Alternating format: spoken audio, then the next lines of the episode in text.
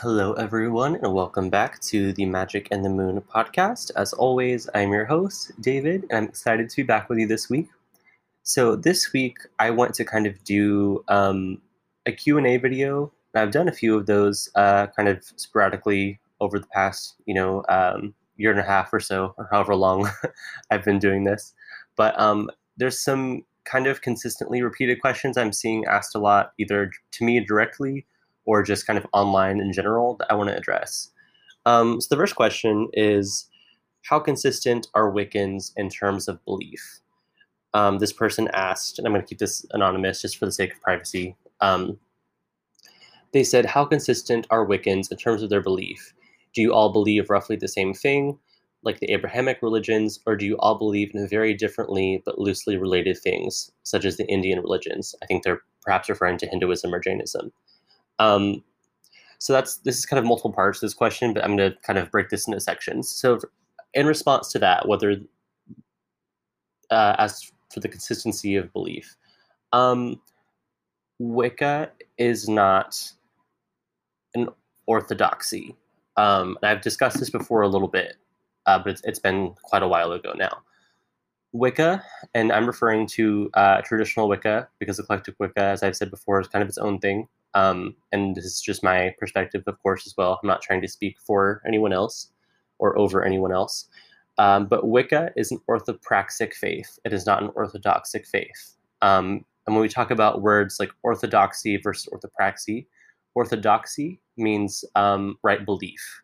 It means the central part of that religion is that you believe correctly. Christianity is an example of that.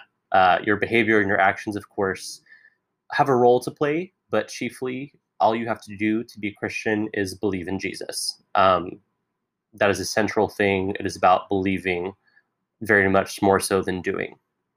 Wicca is an orthopraxis, which means correct doing. So the personal beliefs of each individual uh, of each individual Wiccan are not particularly important or emphasized. Um, it is more so about the correct practice, the observance of rituals, the performance of ceremony, things like that. Um, of course, Wiccans do have belief, um, and our beliefs are often our motivation for participating in the practice of Wicca. But as far as it being central to one's participation in the religion, belief is not as much of a factor as perhaps people think it is. And I think that's because in the West, especially, there's very much a conception that religion is about what you believe, whereas across different cultures, even now, and of, of course, also historically, belief is not, nor has it really ever been, the deciding factor um, of a religion. With that being said, I would say many, uh, not all certainly, but many Wiccans do believe um, in kind of at least two gods, certainly, and again, this is not to generalize, but just in very, very broad terms, many, but not all Wiccans believe in a mother goddess and a horned god. They may or may not revere other deities or spirits aside from that. Um, each personal practice is kind of different from person to person. Uh, even within the same tradition or the same coven, it's going to vary very widely. Um, I, for example, am a polytheist, so I believe in the Wiccan gods um, as being some of many other gods that I also believe in. So that belief, as it impacts my practice of Wicca, is not particularly important. The other deities that I believe in and pray to are not involved in a Wiccan situation. So hopefully that answers the question. So I guess to sum it up, um, belief is not particularly emphasized, but in the very general sense, yes, our beliefs tend to be somewhat similar although certainly not exactly the same. Um, hopefully that makes sense. second part of this question says Do Wiccans have a holy book? Is it a holy book in the same sense like the Bible is, or is it a different kind of book? Wicca does not have a holy book. Wicca, again, is not about belief particularly. We don't have a Bible or a Torah or a Quran. Um, you could kind of think of it as more akin to the scriptures of Hinduism, where there's kind of different writings floating around that some uh, people relate to and some don't. Um, in traditional Wicca, there is something called the Book of Shadows that is kind of passed down. uh, in covens, but that's not so much a holy book. It's more a collection of magical work and writings that are meant to be helpful, but they're not taken as being holy per se, and they are not taken as being like the definitive word of our gods or anything like that. Um, so no, we don't really have a holy book um, in the way that perhaps Christianity or Islam or Judaism have holy books. And then the third part of their question says, How serious are Wiccans in their beliefs? Is it a genuine belief about the nature of the universe? Is it a critique of religion? Is it a figurative belief or something else? Um, so to kind of break that down again this the seriousness of one's belief is not the chief focus of the participation in wicca. It is very much more about what you do. But like i said of course wiccans do have beliefs of their own. Um, and i can't speak for anyone on that because again it's not particularly emphasized. Um, we're not even really expected to know what our coven mates or other wiccans tend to believe. It's talked about of course it's not like a taboo thing. It's just not always particularly relevant.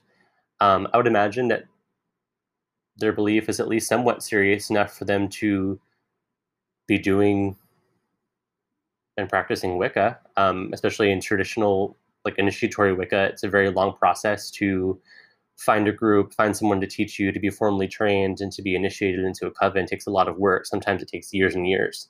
So I'd have a hard time believing that someone would go through all of that work if they weren't serious about it. Um, in regard to whether or not it's a critique of religion, I'm not really sure what that uh, this person means by that. Um, I think Wiccans tend to be on the skeptical side of things, at least in general sense. So, I mean, I think yeah, I think we have um, you know kind of a healthy critical thinking that's going on. If they meant to imply that we are only Wiccan to critique other religions, uh, I think that's not true. Um, I'm not saying that people never come to Wicca as like a fuck you to their upbringing in a different religion. I'm sure it happens sometimes, but those are probably not the people that stay in it. Maybe some do. Maybe they come to it as a rebellion thing and they find out that it really resonates with them and they stay. But I think um, people that are not genuine are often uh, off put by the amount of effort that is required to become Wiccan. So I hope that answers the question.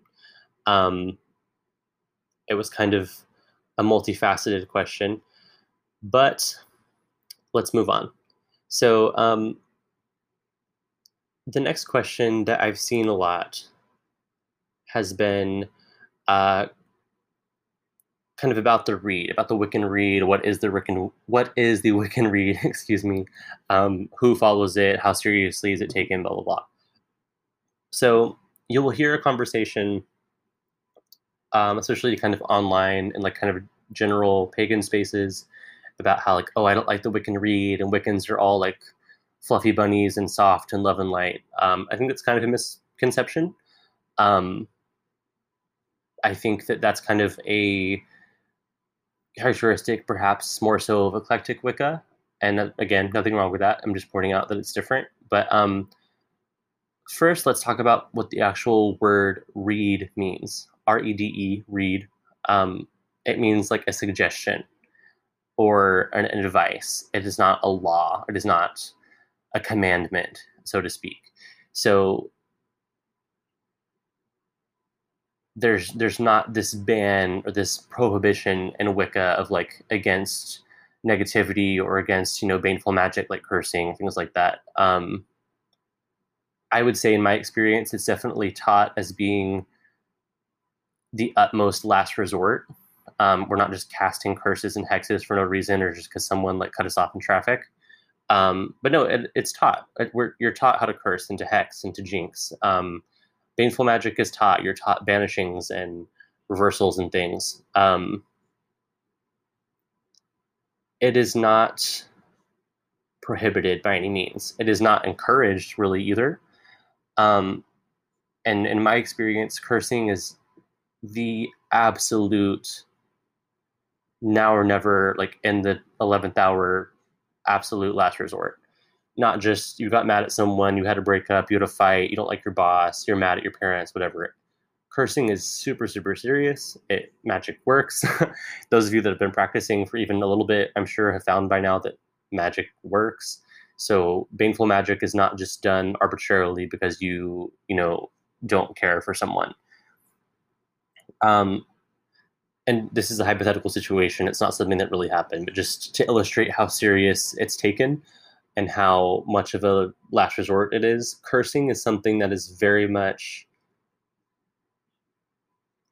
let like it wouldn't just be I had a bad breakup and they treated me poorly. It would be like I had a bad breakup, my partner physically abused me, I went to the police and the police didn't do anything and now this violent person is still out and about.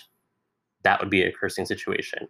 Or um, this person is a child abuser of some kind and they were arrested but nothing stuck. They weren't convicted and they're they're roaming around free and still hurting children that's a cursing situation.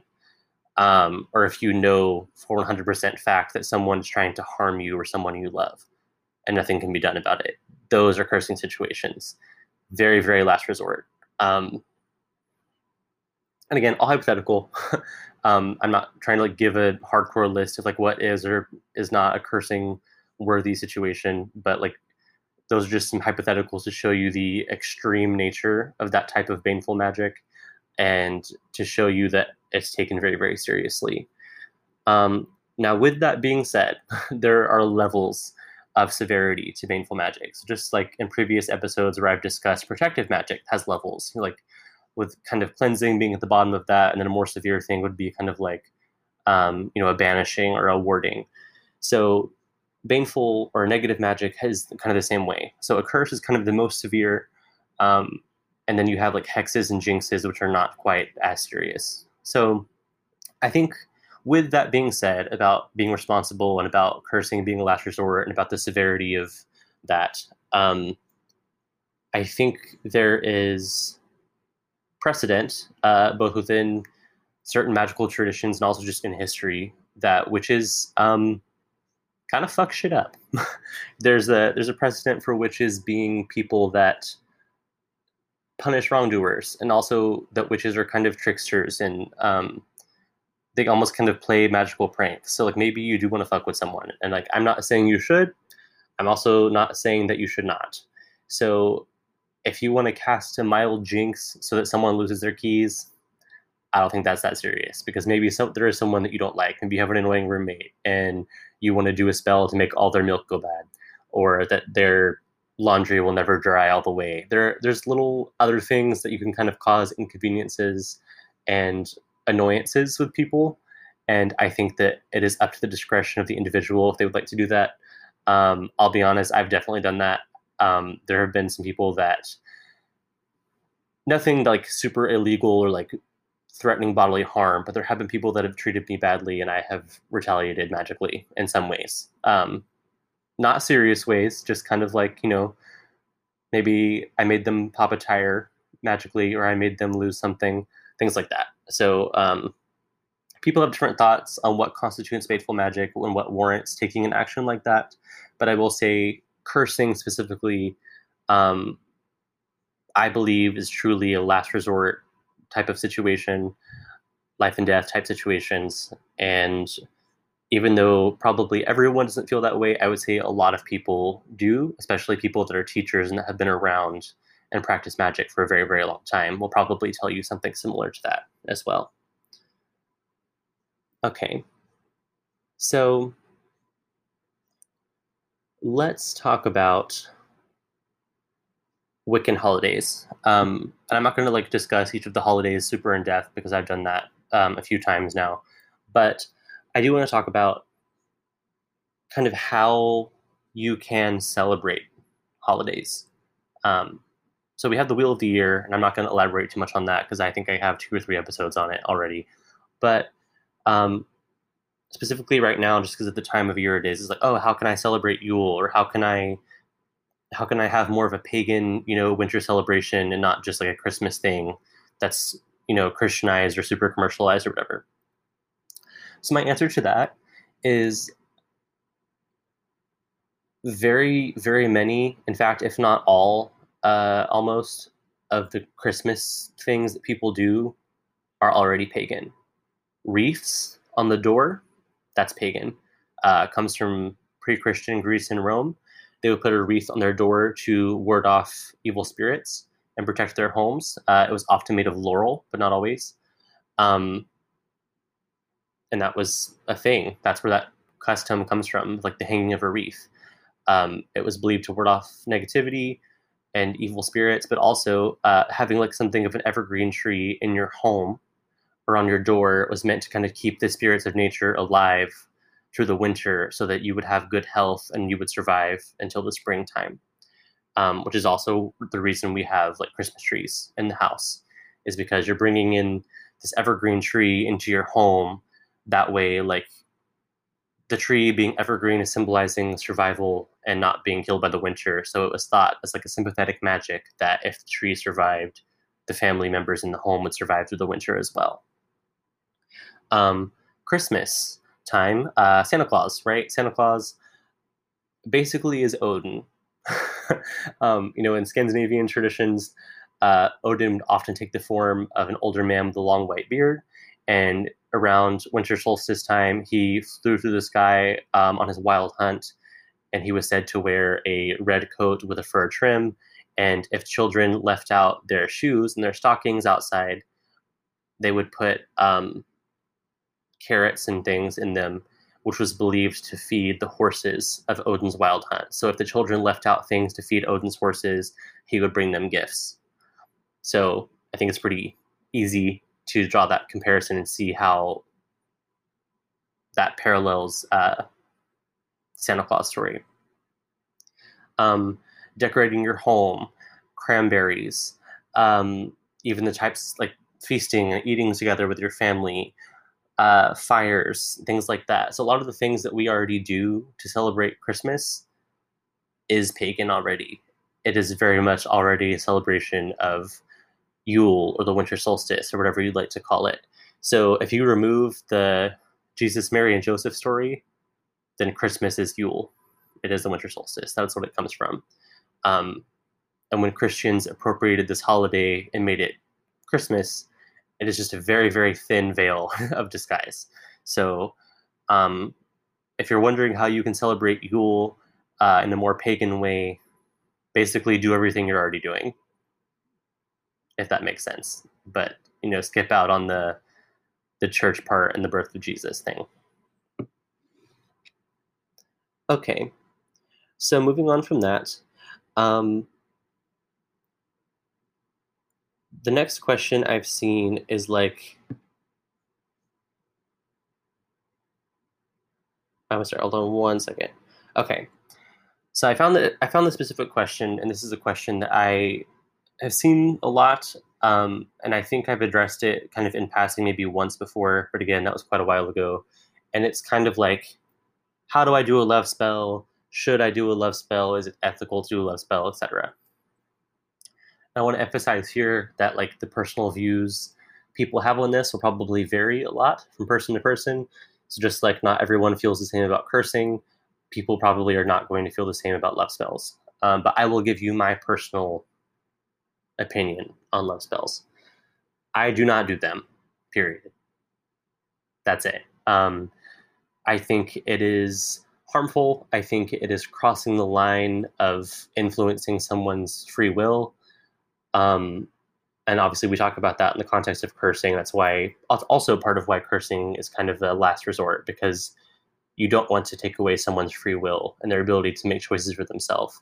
So cursing is again it's a high stakes last resort situation love spells are also infringing on someone's free will and that is the exact same reason why i do not ever do them um, people have approached me on this a lot both online and also just in my real like personal life um, i don't do them i don't do love spells for people i don't teach people how to do love spells i don't help people do them um, any of that. I have undone some love spells because I'm all about that. Like if I've had more than one situation actually come up where people are like, "Hey, such and such person did a love spell on me and whoever, and this is fucked up," and I am more than happy to undo that. And I will probably always help people do that. to me, love spells are basically a form of baneful magic. Oh, excuse me, I knocked something over. Um, but love spells are a form of baneful magic, in my opinion. It is not good. It's not healthy. You are influencing someone's free will in a negative way. Um, oftentimes, people don't know what they're doing, and they're not going to work anyway. But the ones that do work are not good. Um, I had a situation where someone told me that they had done a love spell on a person they had a crush on, and basically it worked, and the target became obsessed with this person. Um, like was borderline stalking them, was showing up at their house at all hours, showing up at their parents' house at all hours, all kinds of stuff. And once that initial like, oh wow, he likes me back, once that kind of wore off and they saw how insane it was, they regretted it. And I, I ended up helping them undo that. Um, and, and that's kind of my my dilemma too of what I tell people when I advise them not to do this. And I'm not telling you all not to do it. I'm not saying that like it's a universal thing that applies to everyone just because I think this way, but this is my take on it if I am asked. And either it's not going to work, or it does work and the person becomes obsessed with you and it becomes unhealthy, or it works and they behave seemingly normal, but then you will live your life with that person, never knowing if they actually love you or if it's just a spell. And to me, none of those things is worth it. Okay. I hope that made sense. And again, this is not me telling anyone what they should do. Um, that's that's just my my take on that.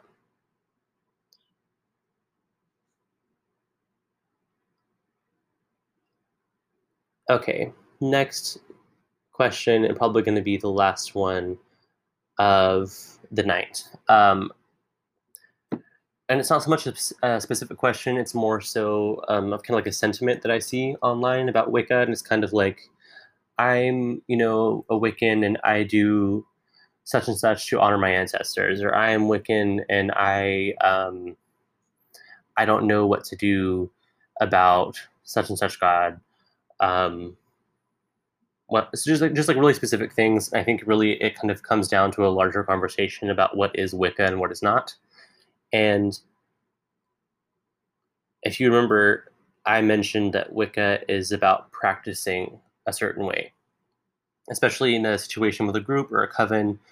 Um, by being a member and participating in that coven or that group, you're kind of agreeing to practice a certain way, especially if it's traditional Wicca. Like you are practicing the tradition probably as it was passed down to the people that initiated you. And there are certain things that constitute a traditional Wiccan practice and some things that do not. I'm not going to give specifics of that. I'm not going to like argue about what is or what isn't, but um, things with like angels or spirit guides or demons, uh, tarot cards, pendulum readings, um, XYZ gods from whatever pantheon, uh, those things are not Wiccan it doesn't mean that you can't do them as a Wiccan. In fact, I do most of those things. Um, I am a professional tarot reader. I am a medium. I speak with spirits of the dead and people's spirit guides for them. I do do pendulum readings. I do do um, you know things with astrology, and uh, I am also you know a pagan and a polytheist, and I worship other gods that are not the Wiccan gods. So that's great and that's fine if you do that. So I'm not saying not to, I'm not saying it's bad or anything like that. I'm all, but I am saying those things aren't Wiccan. So when it's time for a circle and I go to meet with my coven mates, we're not praying to Freya in the circle because she's not the Wiccan goddess. We're not busting out tarot cards in the Wiccan circle or like doing readings with spirit guides because that's not what Wicca is. So you can be Wiccan and do those things, but I think it's important to make the distinction and realize that those things that are adjacent, even if they're part of magic and part of witchcraft, are not inherently Wiccan just because you're a Wiccan.